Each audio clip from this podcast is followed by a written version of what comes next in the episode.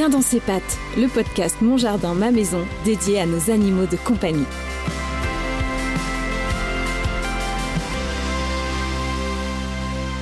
Bonjour à tous et bienvenue dans Bien dans ses pattes, un podcast proposé par Mon Jardin, ma maison et entièrement dédié au bien-être des animaux de compagnie. Dans le cadre de notre partenariat avec la centrale canine, nous allons aujourd'hui nous intéresser aux chiens et plus particulièrement au choix de la race de son futur chien. En effet, quand on a enfin décidé à avoir un toutou dans sa vie, vient alors la question de la race et de la taille du chien de nos rêves. Sur les presque 350 races canines laquelle choisir et surtout comment ne pas faire d'erreur.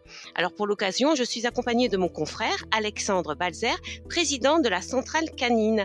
Bonjour Alexandre. Euh, bonjour Laetitia. Alors choisir la race de son futur chien n'est pas une mince affaire. Par quoi commencer?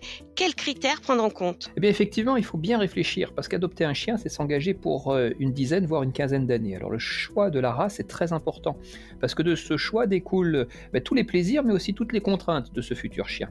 Alors les critères euh, à prendre en compte, ben, c'est déjà le temps qu'on peut lui consacrer. Euh, est-ce qu'on a beaucoup de temps pour le promener? Est-ce qu'on peut avoir un chien sportif? Ou au contraire, est-ce qu'il nous faudra un chien calme parce qu'on a moins de temps pour, le, pour se promener? La taille du chien est évidemment importante. Si on a un studio ou si on a une maison avec 10 hectares de terrain, on n'a pas forcément le même chien. Et puis après, il y a le caractère du chien aussi. entre les races, les caractères ne sont pas les mêmes. Et puis je dirais une dernière chose, c'est les soins. celui qui choisit un chien à poil long, eh bien, il faudra qu'il ait du temps et l'envie de s'astreindre à le, brosser euh, au moins tous les jours ou tous les deux jours. Pourtant, bien souvent, l'apparence du chien, son physique est le premier critère retenu et parfois le seul. Par exemple, un husky aux yeux bleus bah, fait craquer tout le monde alors qu'il n'est pas le chien de monsieur et madame tout le monde. Comment faire? Il faut se projeter euh, vers le chien adulte, c'est-à-dire comprendre que euh, lorsqu'on achète une petite peluche euh, de 2 ou 3 mois qui fait 1 kg, eh bien ça n'a rien à voir avec notre chien adulte, et puis surtout que ce chien, on va l'avoir, ben voilà, encore une fois, pour 10-15 ans. Donc il faut craquer, mais en restant lucide sur ce que l'on pourra faire avec son chien. On sait qu'un quart des Français ont le projet d'accueillir un chien. Euh, ben, il faut bien se renseigner euh, sur la race que l'on veut choisir auprès d'un éleveur. Il y a des races qui sont euh, plutôt sélectionnées pour la chasse, l'utilité, le travail. Est-ce que ces chiens conviennent comme chiens de compagnie ou est-ce qu'il faut vraiment rester dans les races dites de compagnie?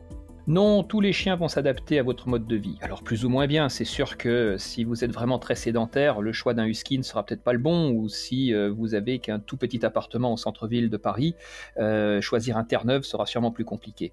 Mais en gros, toutes les activités peuvent être faites avec un chien, euh, tant qu'elles restent très ludiques. Celui qui veut vraiment chasser ou celui qui veut vraiment avoir des médailles en agility, eh bien effectivement, il faudra choisir le gabarit puis la race pour que l'activité soit la plus adaptée. Mais sur le principe, on peut faire à peu près toutes les activités avec tous les chiens, il suffit de patience et puis d'éducation.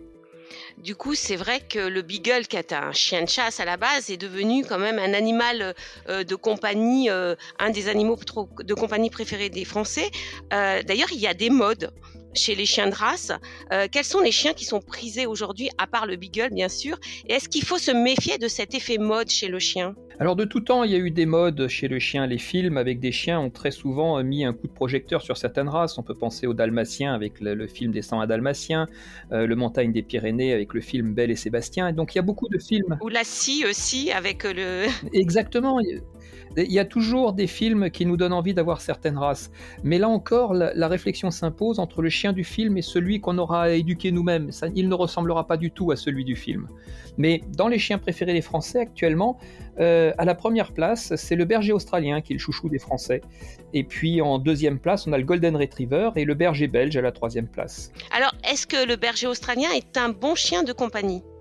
Oui, c'est un excellent chien de compagnie. C'est un chien sportif, c'est un chien qui demande un peu d'éducation, mais c'est un chien extrêmement agréable, très gentil, euh, et qui se plie assez facilement aux contraintes de la vie de chaque maître. Comme quoi, un chien de berger peut devenir un chien de compagnie. Alors finalement, quand on est fixé sur une race, comment savoir si on ne fait pas d'erreur?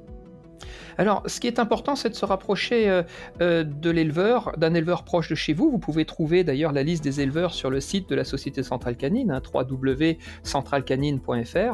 Et euh, c'est le club de race, ce sont les éleveurs qui sont les plus professionnels et les plus à même de vous expliquer quel est le caractère réel de la race qui, vous passionne. Merci Alexandre. Je rappelle que tu es président de la Centrale Canine, qui est partenaire sur ces podcasts, et je vous donne rendez-vous pour un autre podcast sur les chiens. À très bientôt. Au revoir. À très bientôt.